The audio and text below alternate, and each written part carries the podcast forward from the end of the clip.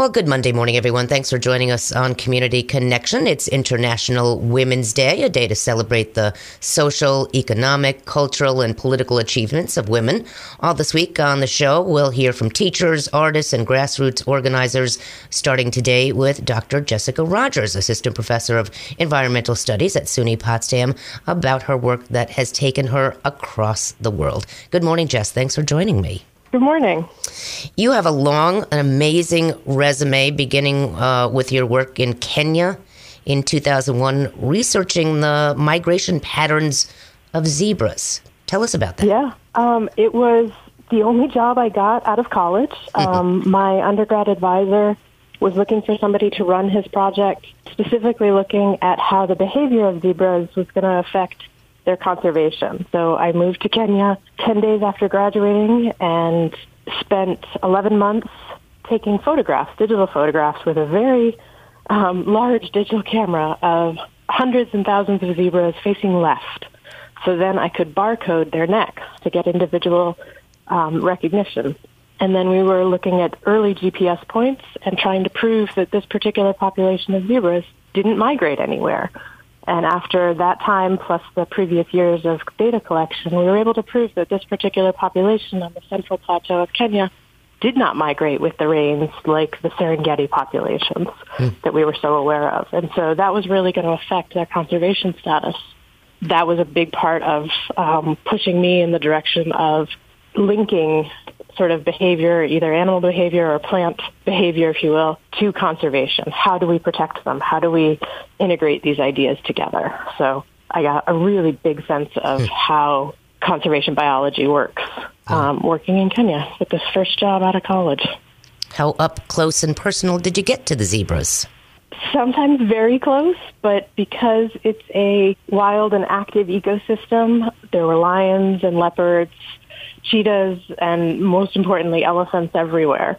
So all of my work was done from the inside the relative safety, probably imagined safety of a tiny little vehicle. So I could get in up to five or ten feet, but I was still in my car. Wow.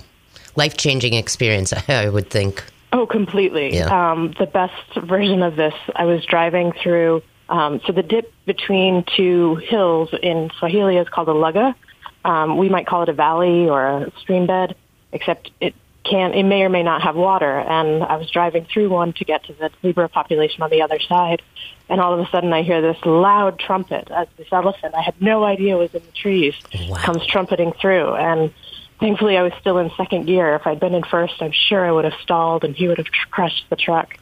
But I made it up the other side, my heart pounding. So lots of field adventures that you don't plan for and thankfully I survived all of them. Yeah, absolutely.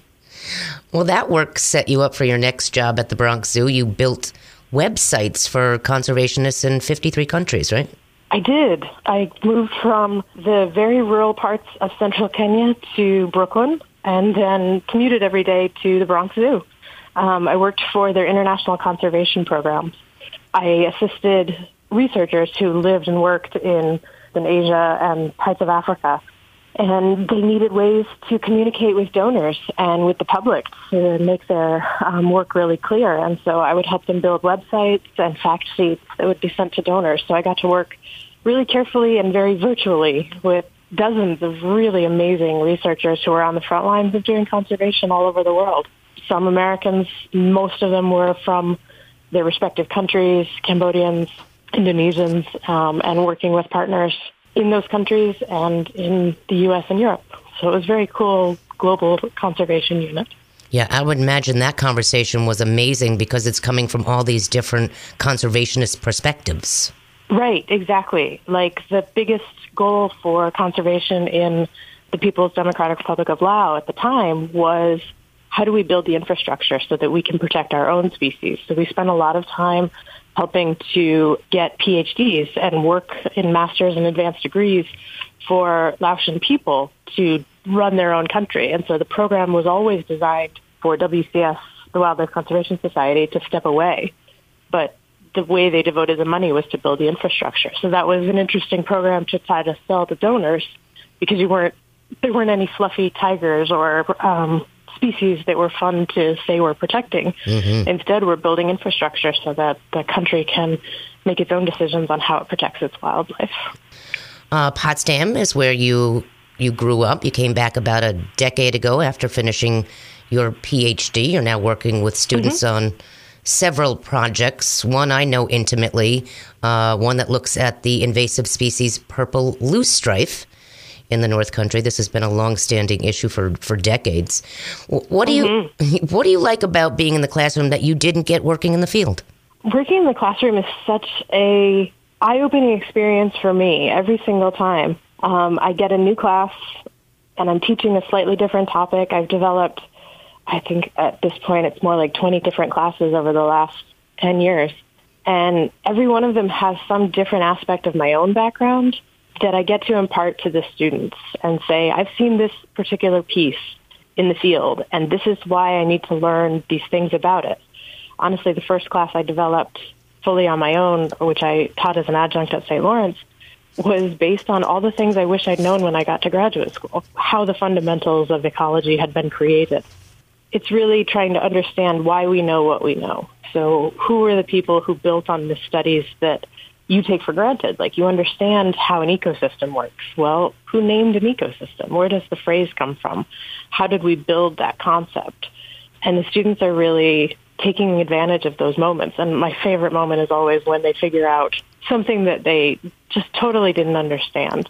Um, my friends in college definitely teased me coming from the North Country. I was not particularly worldly and had a lot of assumptions about um, how the world worked. And they would tease when I figured out that the world was a little different mm-hmm. because growing up in the North Country, movies didn't open on opening weekend. So I assumed that a theater near you was a place somewhere else. and when I see my students understand some big thing, obviously I try not to laugh when I realize it, as my friends did but it really opens their eyes, like that pineapples grow out of the ground, not on the tree, or that the reason polar bears don't eat penguins is they live on opposite continents, things like that, that they just hadn't thought about. And all of a sudden it's like breaking through a wall of how to think. And I love that moment. I love your quote that I read in your bio that said, my favorite part of teaching is that moment when something I say or something I connect to blows their mind. And when I read the thing about the pineapple, I was like, really? I had no idea. yeah, showing them a field of pineapples. Um, driving between my field sites in Kenya and um, Nairobi, there was a dole plantation. And so I had no idea that's what I was looking at the first time I drove through.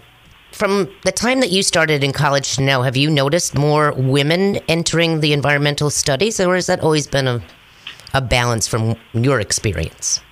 So, when I started, environmental studies wasn't really a field you could go into. Um, you, it was some division of biology for the most part. We hadn't really made the connection that maybe we should be studying in more depth how humans interact with the environment. It was more about just learning how the environment worked. But as I've gone through, more and more of that connection has been built, which is awesome. And now there are even PhD programs in environmental studies. One of the things I've noticed is my undergrad was actually predominantly women studying conservation biology and organismal biology.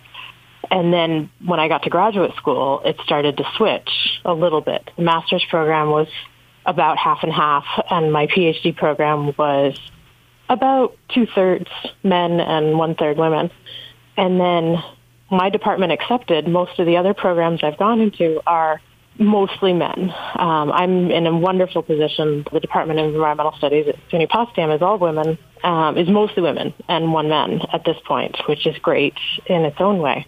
One of the other fields that I've worked on that came right out of working on the zebras was um, geographic information systems or GIS, and that is very, very heavily male so that when I go to conferences to talk about mapping and GIS, which is a big part of my work with Purple Loosestrife, for the first time I was at a table at one of the conferences and we looked around and realized that the table was all women. We actually took a picture because it had never happened to any of us before. And so that can be very daunting. One of the new fields that I'm just starting to get into is actually drone technology. Um, I'm a licensed FAA drone pilot, and that is even more so. There are fewer than 5% women have drone pilots licenses. And I'm trying to bring that more and more to my students just to say, Look, I didn't grow up playing video games. This isn't a natural progression. I mean, I did, but I'm really bad at video games.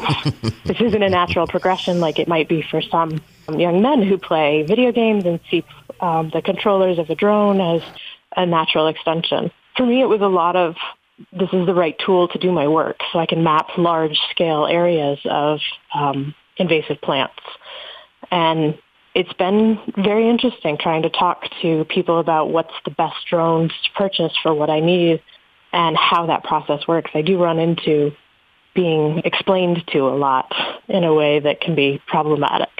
But I'm working on it. I'm trying to bring more and more people into the field, and we're building a class to teach students how to fly drones and get certified. So hopefully more and more women will see that as an option. Yeah. I would imagine sitting at that table that day, though, it was empowering. It was wonderful. Like the women were of all ages. Some p- women who were at the very ends of their career at GIS who'd probably struggled all along. I'm sort of in the middle of mine, and there were some younger students there too. Um, it was so empowering knowing we are starting to push into these different places and being taken more and more seriously in the field and given these opportunities to work with computers and work with maps to make changes.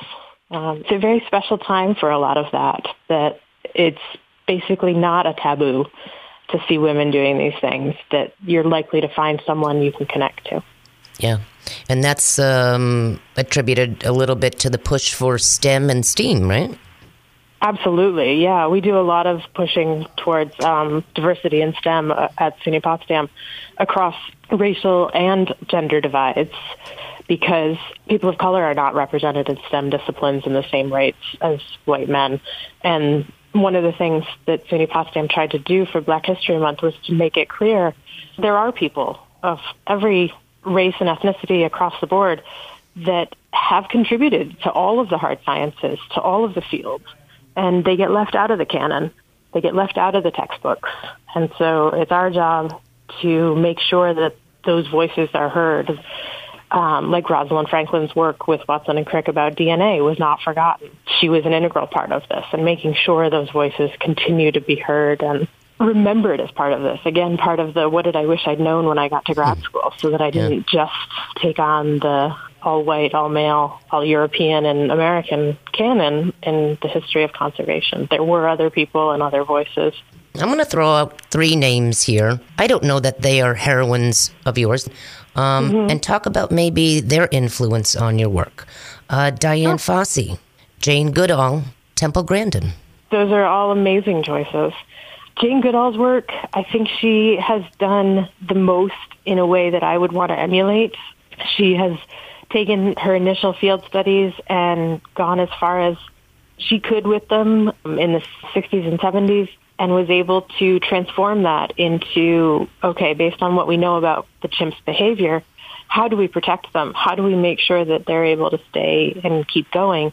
And then she found a third phase of her career um, with her Roots and Shoots program, trying to make sure kids knew about these things, that this was a bigger issue that everyone was allowed to participate in. Dian Fossey's work is a little questionable in various ways. She was very determined and her passion shouldn't be forgotten. She is an example of how fieldwork can be extremely difficult regardless of who you are. Mm. And Temple Grandin's work is amazing, trying to make sure that all perspectives on how we understand what we know, how we can better be more humane when we treat animals for food. Her work is amazing. Um, Rachel Carson's probably the scientist I most identify with she was able to ring the bell and say, here's where we have a problem. Here is the thing we've been ignoring. And to some extent, that's the work I try to do with invasive plants in the North Country. We're a small area. The DEC doesn't have a lot of resources, and most of those get focused on the Adirondacks. So I'm happy to be working with so much of the Department of Environmental Conservation to prioritize invasive plant research in the North Country to try to make sure we don't lose our native wetlands and we don't lose these areas. So Rachel Carson's probably the one. She didn't get to live to see the influence of all of her work. Her book Silent Spring was published and she passed away from breast cancer just a few years later. And I hope she would be extremely proud of all the ways she's influenced women to go into sciences. She was one of the first to work in environmental science at the time and being able to go forward is always impressive. I have a quote that sits on my desk by her that says, I'm always more interested in what I'm about to do than what I've already done. And it really motivates me. Dr. Jessica Rogers is an assistant professor of environmental studies at SUNY Potsdam, and she joins us on this International Women's Day. Dr. Rogers, thank you so much for your time. I appreciate it. Oh, thank you so much. This was wonderful. Thanks, everybody. And all week long, we're going to hear from some amazing women in our communities. Thanks for joining us. Have a great day, and we'll see you tomorrow on Community Connection. Well, good Monday morning, everyone. Thanks for joining us on Community Connection. It's International Women's Day, a day to celebrate the social, economic, cultural, and political achievements of women. All this week on the show, we'll hear from teachers, artists, and grassroots organizers, starting today with Dr. Jessica Rogers, Assistant Professor of Environmental Studies at SUNY Potsdam, about her work that has taken her across the world. Good morning, Jess. Thanks for joining me. Good morning.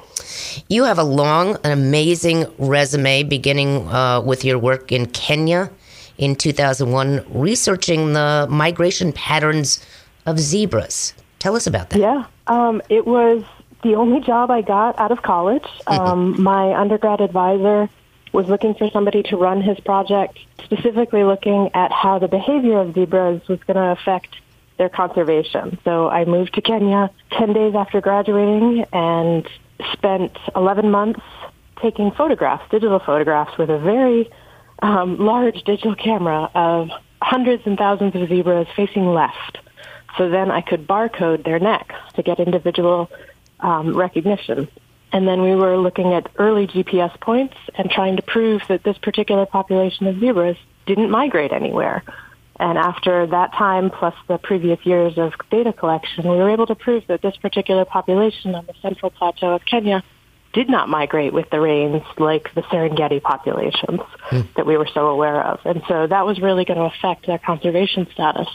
That was a big part of um, pushing me in the direction of linking sort of behavior, either animal behavior or plant behavior, if you will, to conservation. How do we protect them? How do we integrate these ideas together? So I got a really big sense of hmm. how conservation biology works um, working in Kenya with this first job out of college.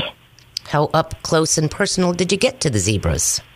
Sometimes very close, but because it's a wild and active ecosystem, there were lions and leopards cheetahs, and most importantly, elephants everywhere. So all of my work was done from the inside the relative safety, probably imagined safety of a tiny little vehicle. So I could get in up to five or ten feet, but I was still in my car. Wow. Life changing experience, I would think. Oh, completely. Yeah. Um, the best version of this, I was driving through, um, so the dip between two hills in Swahili is called a lugga. Um, we might call it a valley or a stream bed, except it can it may or may not have water. And I was driving through one to get to the zebra population on the other side, and all of a sudden I hear this loud trumpet as this elephant I had no idea was in the trees wow. comes trumpeting through. And thankfully I was still in second gear. If I'd been in first, I'm sure I would have stalled and he would have tr- crushed the truck. But I made it up the other side, my heart pounding. So lots of field adventures that you don't plan for and thankfully I survived all of them. Yeah, absolutely. Well, that work set you up for your next job at the Bronx Zoo. You built websites for conservationists in 53 countries, right? I did. I moved from the very rural parts of central Kenya to Brooklyn and then commuted every day to the Bronx Zoo. Um, I worked for their international conservation programs. I assisted researchers who lived and worked in, in Asia and parts of Africa and they needed ways to communicate with donors and with the public to make their um, work really clear. And so I would help them build websites and fact sheets that would be sent to donors. So I got to work really carefully and very virtually with dozens of really amazing researchers who are on the front lines of doing conservation all over the world. Some Americans, most of them were from their respective countries, Cambodians, Indonesians, um, and working with partners in those countries and in the U.S. and Europe. So it was very cool global conservation unit. Yeah, I would imagine that conversation was amazing because it's coming from all these different conservationist perspectives. Right, exactly. Like the biggest goal for conservation in the People's Democratic Republic of Laos at the time was how do we build the infrastructure so that we can protect our own species? So we spent a lot of time helping to get PhDs and work in master's and advanced degrees for Laotian people to run their own country. And so the program was always designed for WCS, the Wildlife Conservation Society, to step away. But the way they devoted the money was to build the infrastructure. So that was an interesting program to try to sell to donors because you weren't there weren't any fluffy tigers or um, species that were fun to say we're protecting. Mm-hmm. Instead, we're building infrastructure so that the country can make its own decisions on how it protects its wildlife. Uh, Potsdam is where you you grew up. You came back about a decade ago after finishing your PhD. You're now working with students mm-hmm. on several projects. One I know intimately, uh, one that looks at the invasive species purple loosestrife in the North Country. This has been a long-standing issue for, for decades. What do mm-hmm. you what do you like about being in the classroom that you didn't get working in the field?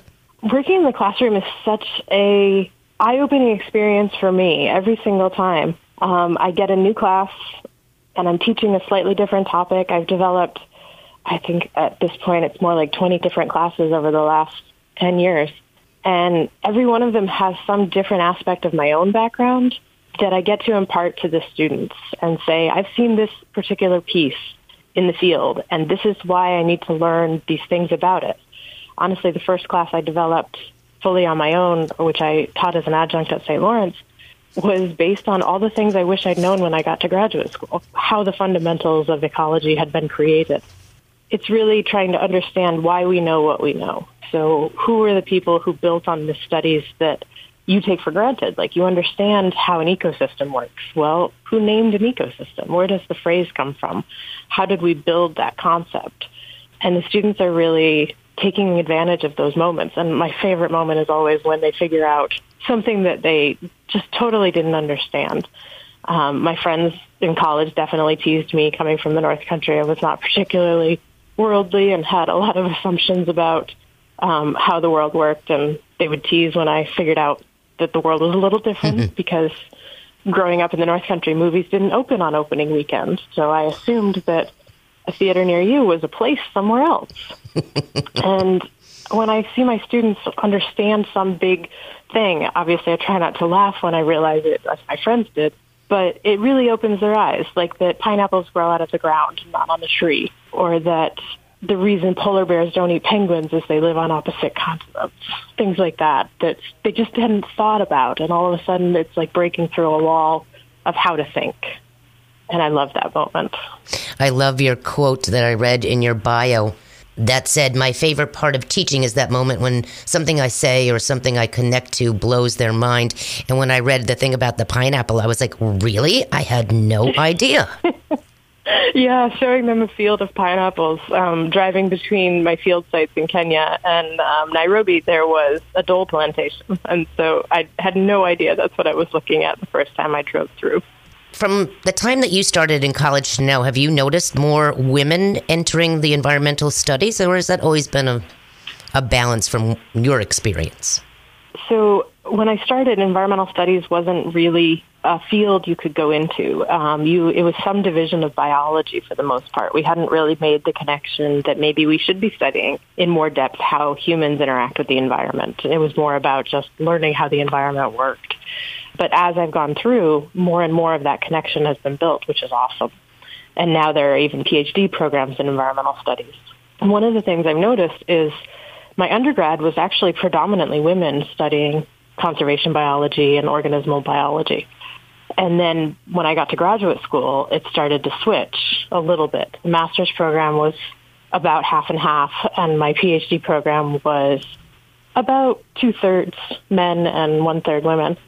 And then my department accepted most of the other programs I've gone into are mostly men. Um, I'm in a wonderful position. The Department of Environmental Studies at SUNY Potsdam is all women, um, is mostly women and one man at this point, which is great in its own way.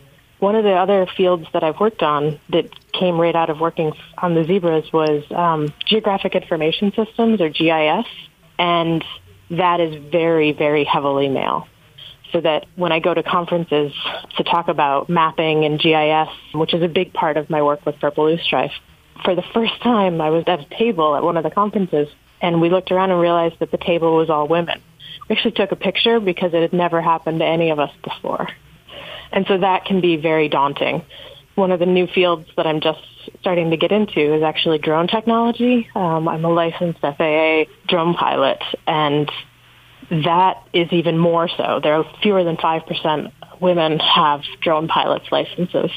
And I'm trying to bring that more and more to my students just to say, look, I didn't grow up playing video games. This isn't a natural progression. I mean, I did, but I'm really bad at video games. this isn't a natural progression like it might be for some young men who play video games and see um, the controllers of a drone as a natural extension. For me, it was a lot of this is the right tool to do my work so I can map large scale areas of um, invasive plants. And it's been very interesting trying to talk to people about what's the best drones to purchase for what I need and how that process works. I do run into being explained to a lot in a way that can be problematic. But I'm working on it. I'm trying to bring more and more people into the field, and we're building a class to teach students how to fly drones and get certified. So hopefully more and more women will see that as an option. Yeah. I would imagine sitting at that table that day, though, it was empowering. It was wonderful. Like the women were of all ages. Some p- women who were at the very ends of their career at GIS who'd probably struggled all along. I'm sort of in the middle of mine, and there were some younger students there too. Um, it was so empowering knowing we are starting to push into these different places and being taken more and more seriously in the field and given these opportunities to work with computers and work with maps to make changes.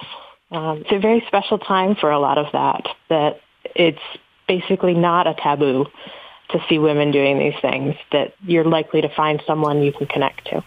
Yeah. And that's um, attributed a little bit to the push for STEM and STEAM, right?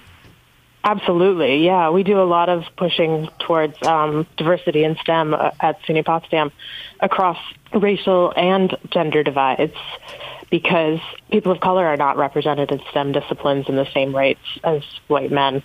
And one of the things that SUNY Potsdam tried to do for Black History Month was to make it clear there are people of every race and ethnicity across the board that have contributed to all of the hard sciences, to all of the fields and they get left out of the canon. They get left out of the textbooks. And so it's our job to make sure that those voices are heard. Um, like Rosalind Franklin's work with Watson and Crick about DNA was not forgotten. She was an integral part of this and making sure those voices continue to be heard and remembered as part of this. Again, part of the what did I wish I'd known when I got to grad hmm. school so that I didn't yeah. just take on the all white, all male, all European and American canon in the history of conservation. There were other people and other voices. I'm going to throw out three names here. I don't know that they are heroines of yours. Um, mm-hmm. And talk about maybe their influence on your work. Uh, Dian oh. Fossey, Jane Goodall, Temple Grandin. Those are all amazing choices. Jane Goodall's work, I think she has done the most in a way that I would want to emulate. She has taken her initial field studies and gone as far as she could with them in the 60s and 70s and was able to transform that into, okay, based on what we know about the chimp's behavior, how do we protect them? How do we make sure that they're able to stay and keep going? And then she found a third phase of her career um, with her Roots and Shoots program, trying to make sure kids knew about these things, that this was a bigger issue that everyone was allowed to participate in. Dian Fossey's work is a little questionable in various ways. She was very determined and her passion shouldn't be forgotten.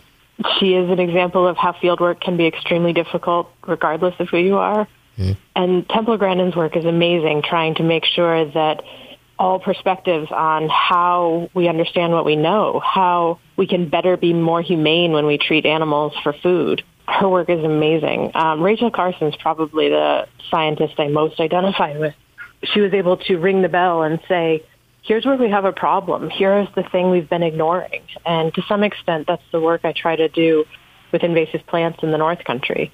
We're a small area. The DEC doesn't have a lot of resources, and most of those get focused on the Adirondacks. So I'm happy to be working with so much of the Department of Environmental Conservation to prioritize invasive plant research in the North Country to try to make sure we don't lose our native wetlands and we don't lose these areas. So Rachel Carson's probably the one. She didn't get to live to see the influence of all of her work. Her book Silent Spring was published and she passed away from breast cancer just a few years later. And I hope she would be extremely proud of all the ways she's influenced women to go into sciences. She was one of the first to work in environmental science at the time and being able to go forward is always impressive. I have a quote that sits on my desk by her that says, I'm always more interested in what I'm about to do than what I've already done. And it really motivates me. Dr. Jessica Rogers is an assistant professor of environmental studies at SUNY Potsdam, and she joins us on this International Women's Day. Dr. Rogers, thank you so much for your time. I appreciate it. Oh, thank you so much. This was wonderful. Thanks, everybody. And all week long, we're going to hear from some amazing women in our communities. Thanks for joining us. Have a great day, and we'll see you tomorrow on Community Connection.